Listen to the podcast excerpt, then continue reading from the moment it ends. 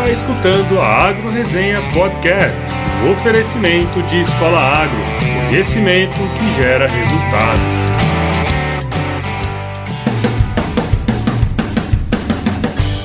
Olá pessoal, aqui quem fala é o Paulo Ozaki seja bem-vindo, bem-vinda a mais um episódio do Agro Resenha. Como você sabe, a porteira desse podcast não tem tramela para quem busca se informar sobre assuntos ligados ao agronegócio. E aí, pessoal, tudo bem com você? Estamos aqui, né? Começando o episódio número 40 do nosso podcast. Uau! Parando para pensar aqui, falta apenas 10 episódios para completar um ano de podcast, cara. Como passa rápido. Quanta gente bacana eu conheci, com eles eu aprendi um monte de coisa legal. E hoje eu tenho a certeza de que o nosso querido agronegócio está em boas mãos. Mas colocando aí o sentimentalismo de lado, né? Pelo menos por enquanto, nesse episódio eu trouxe o Thiago Albertini para falar um pouco sobre a startup dele, que se chama Tech. Dentro da complexidade da ferramenta que ele e sua equipe desenvolveram, a coisa mais legal de uma conversa dessas é ver como o empreendedor fala com paixão de uma ideia que saiu da sua cabeça e, e que está de pé hoje, né? Funcionando. Provavelmente, se você conversar comigo sobre o podcast, né, é bem provável que tenhamos uma conversa bem longa sobre isso também. Bom, a atuação da startup do Thiago é voltada para a cadeia da bovinocultura de corte, mais especificamente para a engorda de bovinos em confinamento. Para vocês terem uma ideia, atualmente o Brasil possui o segundo maior rebanho do mundo, com 232 milhões de cabeças, segundo dados do USDA, atrás apenas da Índia, que tem 305 milhões. Por outro lado, Pode-se considerar que o Brasil possui o maior rebanho comercial do mundo, uma vez que a vaca é um animal sagrado na Índia, não sei se vocês sabiam. Ou seja, praticamente a sua carne não é utilizada para alimentação dos indianos. Na sequência aí estão países como China, Estados Unidos, Argentina, Austrália, Uruguai por aí vai. Todos estes países são importantes quando o assunto é produção de carne bovina. Já aqui no Brasil, o estado que possui o maior rebanho é o estado de Mato Grosso, com 30,2 milhões de cabeças de bovinos, seguido por Minas Gerais, com 23,7, Goiás, com 22,8 milhões de cabeças, e o Mato Grosso do Sul, com 21,8, segundo os dados do IBGE. Mas quando o assunto é abate de bovinos, segundo o próprio IBGE, apenas 30,8 milhões de cabeças foram encaminhadas aos frigoríficos no último ano, o que, fazendo uma conta bem rápida, dá uma taxa de desfrute de apenas 13,3%.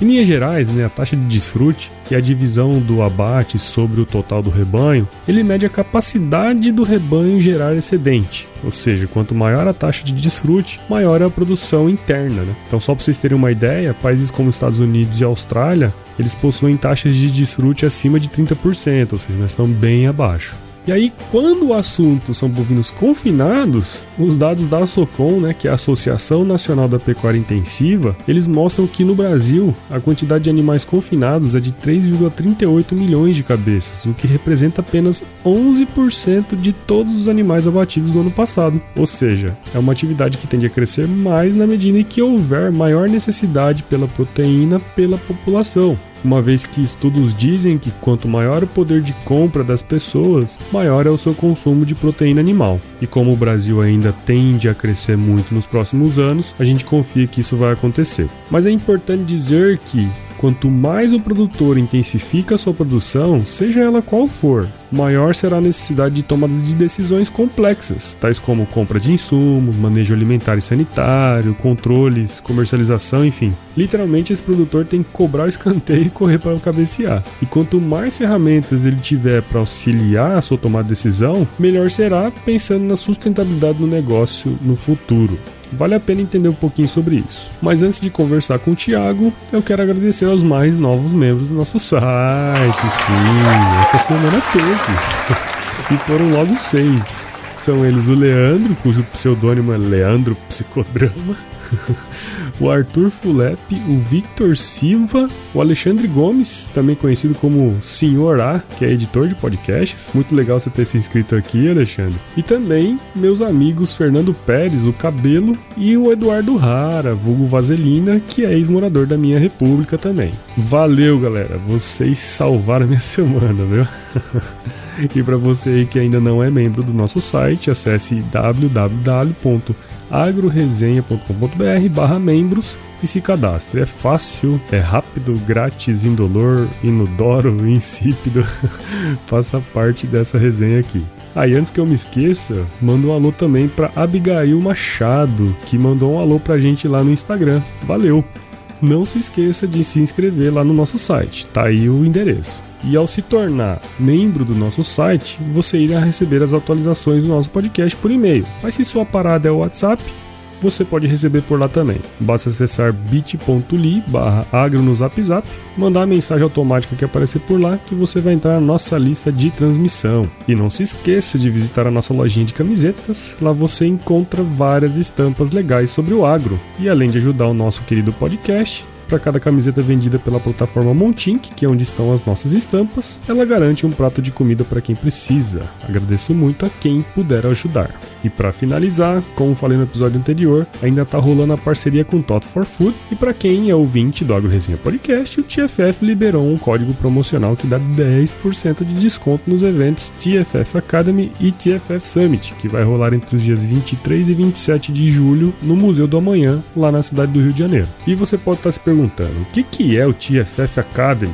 Basicamente, entre os dias 23 e 26 de julho, você vai poder interagir com um grupo de empreendedores, acadêmicos e líderes do agronegócio mundial que vão trazer a experiência deles para criar um aprendizado aí que vai ser foda pra caramba para você sair de lá com sua ideia traduzida em um conceito que vai ajudar o mundo a superar o desafio de alimentar 9 bilhões de pessoas em 2050. Vai ser muito top.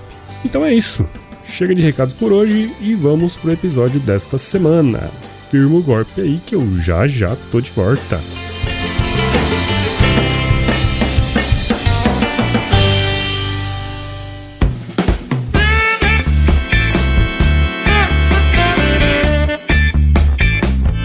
Pessoal, tô aqui de volta com o Thiago Zanetti Albertini, que é diretor do Arroba Tech, uma startup lá de Piracicaba que desenvolveu aí uma plataforma chamada Beef Trader, que em linhas gerais aí, indica o momento certo de vender um boi engordado em confinamento. Muito interessante essa ideia aí. O Thiago é médico veterinário pela Universidade Federal de Mato Grosso do Sul. Além disso, ele fez mestrado e doutorado na Exalc, na área de nutrição animal e modelagem estatística. Depois fez pós-doutorado em matemática computacional e modelagem agroambiental pela Embrapa, e como se não houvesse amanhã, fez outro pós-doutorado em modelagem aplicada à biologia do crescimento também pela Exalc. Cara, como diria minha avó, esse menino gosta de estudar, hein?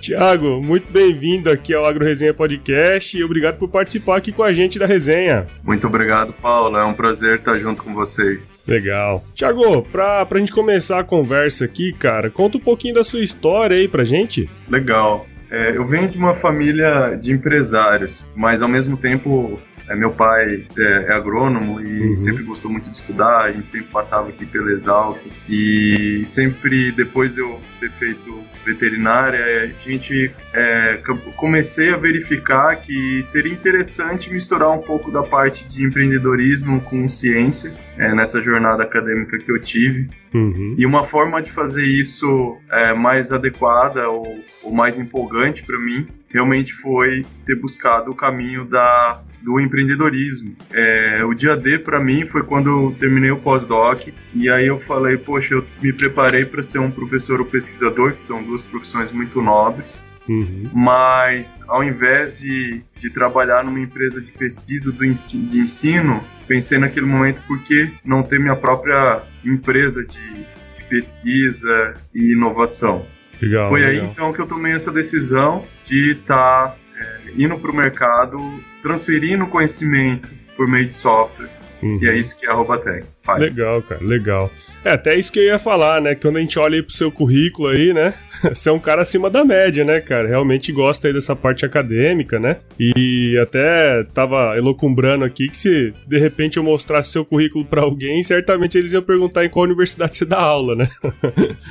E por outro lado, a gente vê, né? A gente sabe que a área de, do empreendedorismo é extremamente competitiva e tal, e muitas vezes até arriscada, né? E quando a gente analisa aí friamente a vida de professor universitário e de um empreendedor são bem diferentes, né? E aí até um pouco dessa função aí que você acabou de falar, né? De onde que veio essa vontade de entrar no mundo do empreendedorismo e não ter se tornado um professor, né? Exato, é realmente quando a gente vai pro lado acadêmico, a gente se aprofunda tanto, fica tão especialista que muitas vezes você vê a sua pesquisa publicada e a sua inovação é, muitas vezes sendo acessada por, por muitos pesquisadores e a gente vê que a realidade é que existe uma pouca consulta, ou consome-se muito pouco disso quando a gente está falando da parte de uso pela, pela cadeia produtiva. Uhum. E então a gente se depara muitas vezes de um projeto de ciência básica, que é importante também, sendo usada pouco para transformar essa ciência básica em uma ciência aplicada e muito menos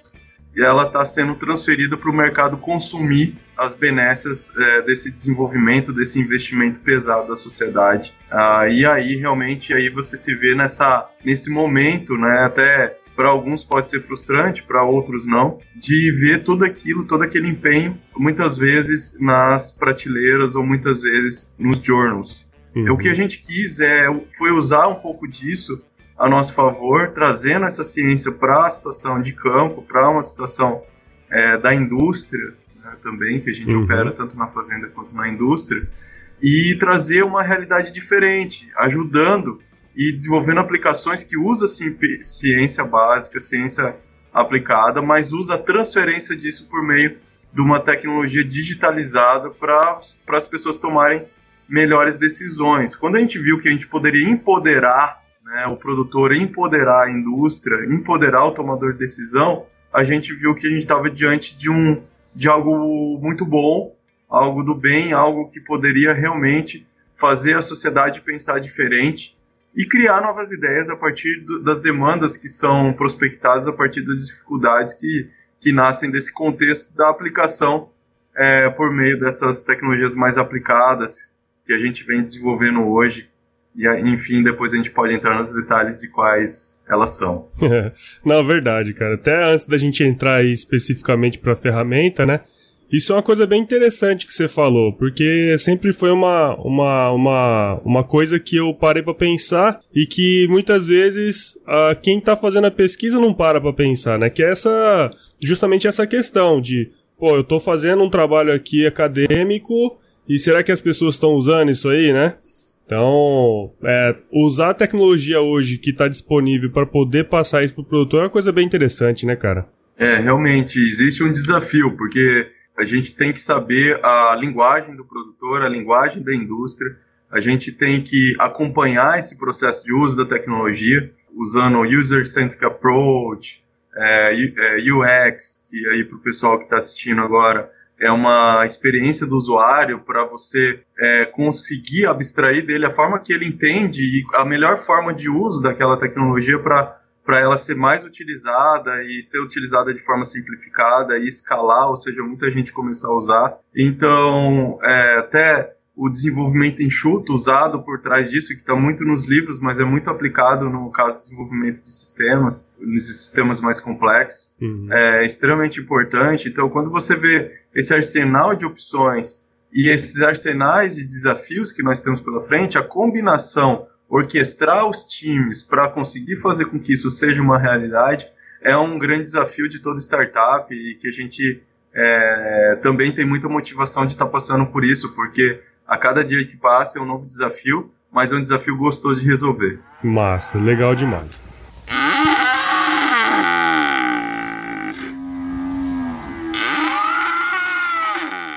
Então já vamos entrar aí para esse mundo das startups aí que hoje tá virando a cabeça da galerinha, né? é, para quem acompanha, né, esse mundo aí das startups, é bem difundida aquela ideia de que o seu ponto de partida é sempre um problema a ser resolvido, né? Praticamente aquela dor do usuário, vamos dizer assim, no caso aí o produtor rural. No caso específico da ferramenta Beef Trader, qual é a dor que ela pretende resolver? Legal. É, muito boa pergunta. Quando a gente está usando o Beef Trader, o que, qual que é o valor, né? Qual é a dor que a gente está trazendo, vamos dizer assim, o um remédio para estar tá tentando curar essa dor. A gente está fazendo com que o produtor identifique os animais mais lucrativos, tirando os animais da fazenda no melhor momento econômico e levando para a indústria que melhor paga.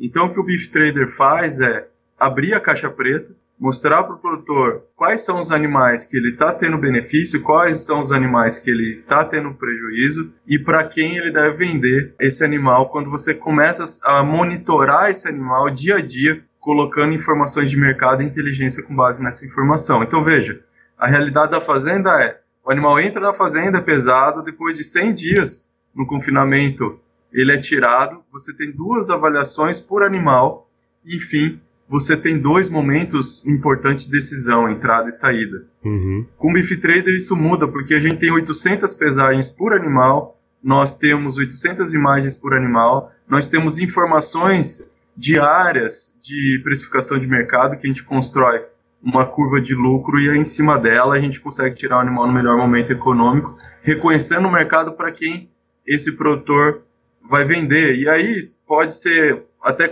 até pode parecer complexo, mas na verdade é muito simples. A gente coloca isso tudo num, num aplicativo que roda no celular do usuário, do cliente, e ele toma a decisão em tempo real, a partir do momento que ele começa a consumir essa informação. Que legal, cara, que legal. E, e, e, é interessante essa ideia de você ter, sei lá, 800 imagens, 800 pesagens desses animais, né? Porque se você for parar pra ver isso hoje, na realidade, é praticamente irreal, né, cara? Eu já trabalhei em fazenda de pecuária e meu dia de pesagem é foda, né, cara? e, e, isso que o Beef Trader se propõe a fazer é bem interessante, né, cara? É exato. A gente, a gente entende que essa essa é uma maneira mais inteligente de fazer. Os nossos parceiros de, de equipamentos acoplam suas tecnologias na nossa. A gente é software, né? Então a uhum. gente usa essa informação, conglomera com outros sensores. A gente, a parte mais uh, de firmware que a gente desenvolve é a parte de câmeras inteligentes para descrever o acabamento de carcaça desse animal uhum. e a parte de inteligência de, de negociação como o nome diz, Beef Trader. A gente ajuda a tradear o animal, a gente ajuda a negociar o animal de forma mais inteligente. A plataforma ela faz isso de uma forma muito tranquila, porque a gente empodera os tomadores de decisão. Então, quando o cliente usa a nossa solução, a gente indica quais são ah, os animais que tem que mover, para quais os lugares eles devem ser encaminhados, mas a gente não opera fisicamente, a gente não fecha contratos, uhum. a gente constrói contratos é, inteligentes, mas quem toma a decisão é o próprio operador do sistema. Sim. Isso só foi possível porque a gente teve aí um empenho de muitas pessoas, muitas empresas, é, muito academia para conseguir desenvolver é, é, artifícios né, tecnológicos para a gente começar a ter o poder de decisão com base no indivíduo. Então, uhum. é, na década, até 10 anos atrás, a gente se a gente falasse isso, o pessoal ia falar que a gente ia estar tá viajando, que a gente está no mundo da lua. Sim. Mas hoje é uma realidade. A gente já começa a operar em escala comercial com a nossa solução e você vê aí diversas empresas se empenhando bastante para vencer esses desafios, para deixar para o produtor uma ferramenta de um custo-benefício altamente atrativo. Uhum. É, não tenha dúvida que isso aí é um puta desafio, né, cara? O cara tomar essa decisão e, e, enfim, essa parte de comercialização é bem complicada, né? Exato, realmente. É uma, é uma, é, é uma decisão complexa Exato. que envolve. Veja, eu estou estudando isso há 10 anos. né? é, e a gente começou, a, a gente colocou a nossa aplicação para começar a rodar no mercado há três meses. Nossa. É, e hoje a gente conta com uma equipe de back office aqui de 24 pessoas para tornar a solução cada vez mais inteligente para o produtor. E veja, a gente precisou ter essa, essa jornada para conseguir fazer isso de uma forma prática, de uma forma impactante, de uma forma que é, sempre há uma maneira de, de, de melhorar, mas é, hoje a gente sabe para qual o caminho olhar, ou seja, a gente sabe quais são os desafios a serem rompidos e a gente vai trilhando isso e desenvolvendo isso passo a passo, como é o, o dia a dia de uma startup. É, lógico. É, numa sociedade cada vez mais imediatista, você falar que precisa esperar 10 anos pra esses startupeiros novos aí, hein? não é exato, fácil não, né, exato. né, cara? É, 10 anos estudando, né, é... tendo toda a formação para conseguir desenvolver o que o, o Beef Trader faz, mas de fato Lógico. a nossa história data aí, o Beef Trader data de 2015, que segue uhum. aí os padrões é, normais de uma, de uma, de uma startup. startup né? É, eu falo brincando assim porque tem muita gente que não tem todo o conhecimento ainda, mas quer ser bilionário, né, cara? Então tem que fazer é, a base da construção. É, tem que comer. comer. Bastante o pão ali. É, amassar bastante barro, amassar... levantar muita poeira. Exatamente.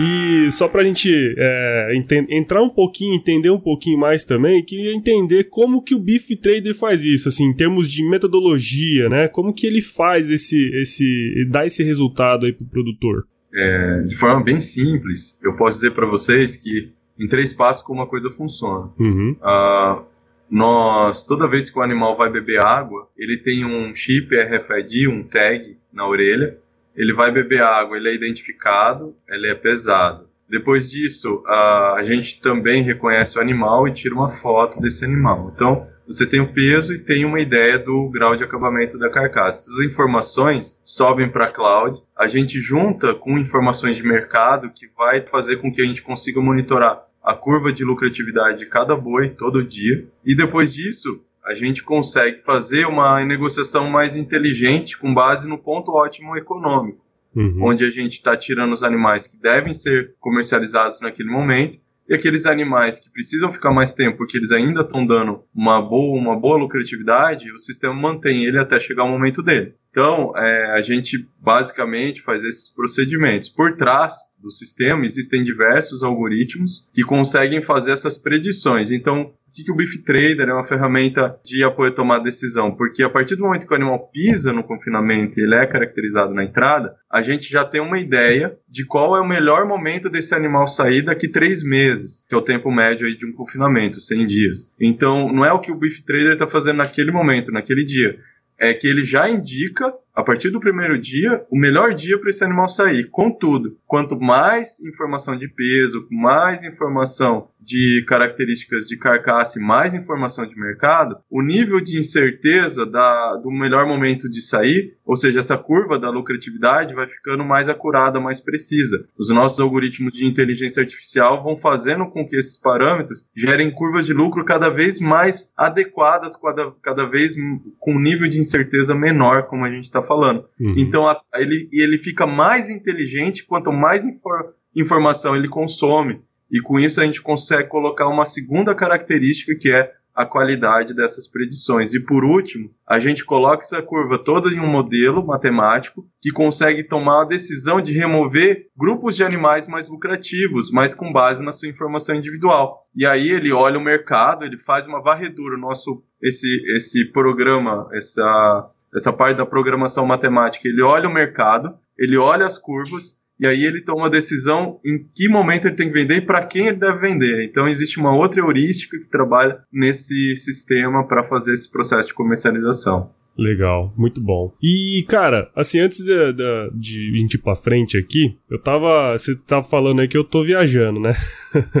tô voltando lá na cartilha. Uma coisa que sempre me gerou um questionamento nessas, nessas novas plataformas que o pessoal tá tentando fazer, de pesagem de animal diário, né? Queria saber como é que vai fazer esse, essa pesagem. Ele vai chegar para beber água, vai ter uma balança ali que ele vai pesar aquele animal específico? Exatamente. Existem duas maneiras de se fazer isso hoje. Existem empresas que fazem balanças estáticas, que o animal vai até o bebedouro, ele, ele, ele é, vamos dizer assim, chamado pela necessidade dele ingerir água. Quando ele vai na balança, quando ele vai no bebedouro, ele tem uma balança que pesa e reconhece ele porque tem uma antena leitora uhum. ali que lê o chip dele. O, o brinco RFID. Uhum. Existe um outro modelo de balança que é uma balança hoje também disponível no mercado, uma balança de passagem. É, como que ela é posicionada dentro de uma baia de confinamento? Ela fica no local estratégico, em que todos os animais para beber água têm que passar por, por ela e toda vez que eles têm que consumir alimento eles têm que passar por ela também. Uhum. Então aí você tem vários eventos de passagem ao longo do dia. Então existem esses dois modelos. E quando ele passa por essa balança de passagem, a antena reconhece qual é o animal por, pela identificação do brinco uhum. e aí ele é pesado e essa informação sobe para a cloud.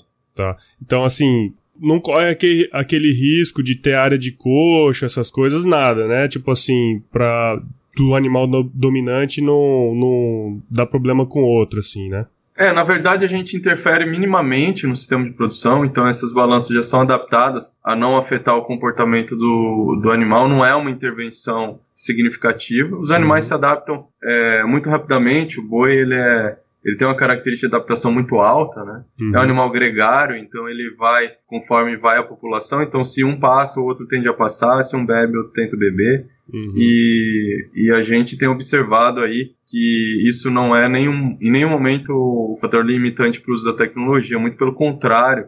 A gente mostra que alguns desenhos com as tecnologias atuais dão ainda é, menos estresse do que é, a, o sistema operante por, por animal ter algumas barreiras né, uhum. físicas ali para evitar com que ele, ele, o dominante, seja mais, uh, vamos dizer assim, opressor sobre, o, sobre os vassalos. Uhum. Legal, bacana, cara, bacana.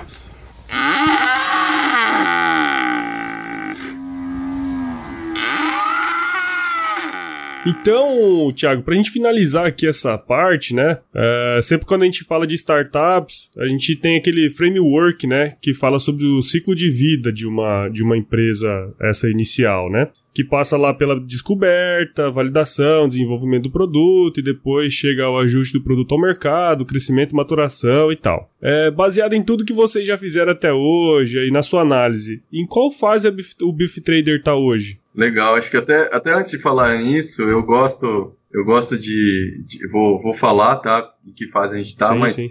essa é a forma clássica, né? Ideia, Isso. pesquisa, validação, protótipo, expansão, tração, consolidação. Mas eu acho que a forma real, né, de eu estar tá aqui atrás do escritório vendo e, e sentindo e vivendo a startup, eu acho que a forma real disso é o seguinte: é sonho, é coragem, é perseverança, é equipe sonhadora, é parceria, é apoiador, inclusive família, é um monte de cientista maluco, é um sonho que está virando realidade, é você que prova que funciona e os outros acreditam porque você provou. Você ganha visibilidade, você ganha maturidade, você passa por um vale da morte, uma avalanche de emoção, você aguenta o tranco porque você tem que aguentar porque não é nada bonitinho, não, tem que, tem que ter sangue nos olhos para ir para frente. é você acerta, erra, acerta e parece que o dinheiro não vai ser mais o problema, mas não se engana, porque realmente ele acaba sendo e você tem que não depender só de uma fonte, você tem que ter é, um negócio sustentável, que você tem dinheiro no curto, no médio, no longo prazo, só a equipe começa a crescer, você começa a produzir, vender, você começa a ganhar junto ao,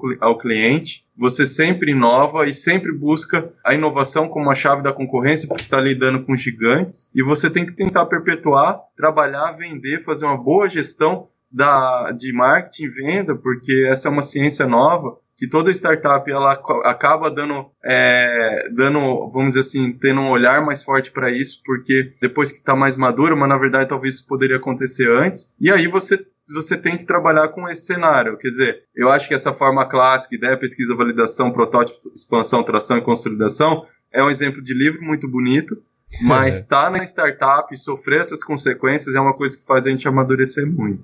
Ah, com certeza, né? E assim, falando então, voltando à nossa situação, né?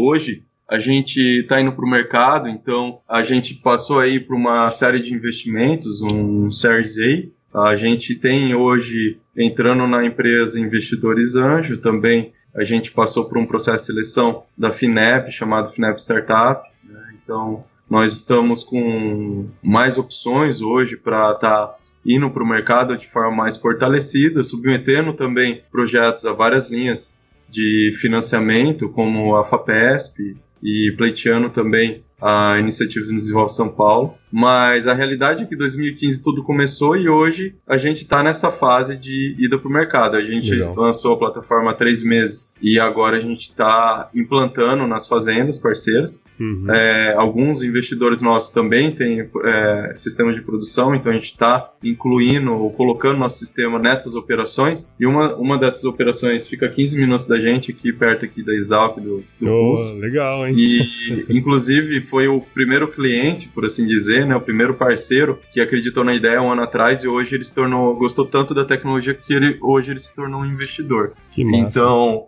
é, é nessa fase que a gente está, né? Se a gente olhar aquele esboço clássico de startup, a gente está ainda nessa parte de final, finalização de produtos de desenvolvimento, mas também nesse go-to-market aí mais, mais estruturado, porque hoje a gente está colocando nossa plataforma para rodar em vários clientes. Que massa, cara. Pô, parabéns pelo trabalho mesmo que vocês estão fazendo aí e, e, valeu pela aula aí, cara. Muito bacana mesmo. E assim, meu, te... é, é, legal demais, cara. E, e eu te agradeço muito, cara, por participar aqui com a gente, aqui na AgroResenha, né? E espero que a nossa turma tenha entendido um pouco mais sobre a sua startup e sobre como ela pode auxiliar né, na tomada de decisão do confinador, além de, como falei, ser uma inspiração para quem queira empreender aí no agro também, né, cara? Com certeza, é muito legal, é muito cativante estar tá falando para as pessoas que um dia podem ser parceiros da gente e, pessoas que é, vão fazer negócios inovadores, colocar suas ideias para brilhar e fortalecer o ecossistema de startup, principalmente agtech, que são aquelas é, startups que a gente mais tem conversado. Na verdade,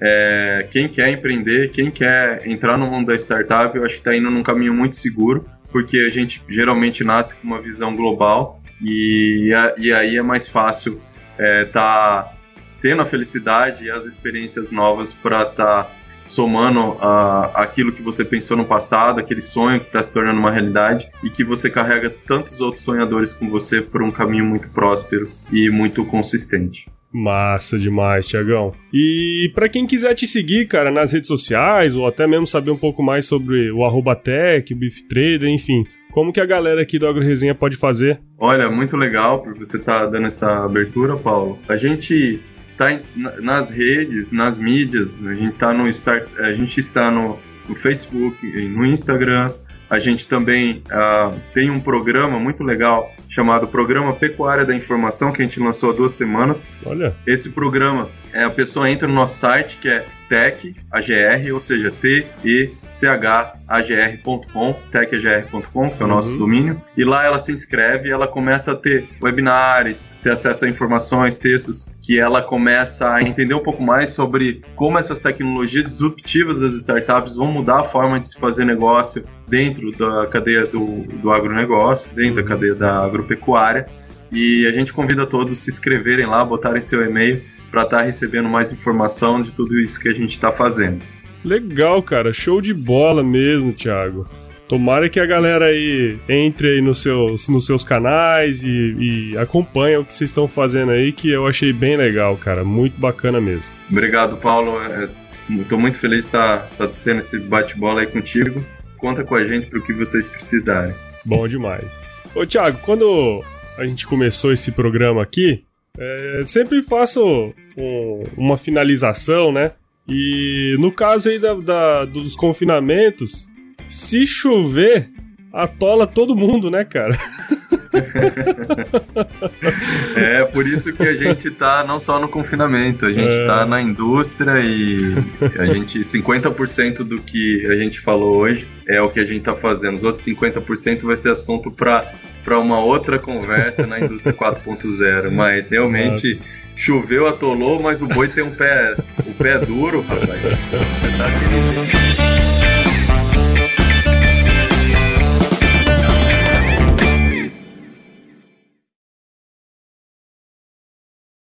Boa atuação do da Star. Oh, caramba. Na medida em que houver maior necessidade pela proteína pe pela você escutou a Agro Resenha Podcast, um oferecimento de Escola Agro, conhecimento que gera resultado.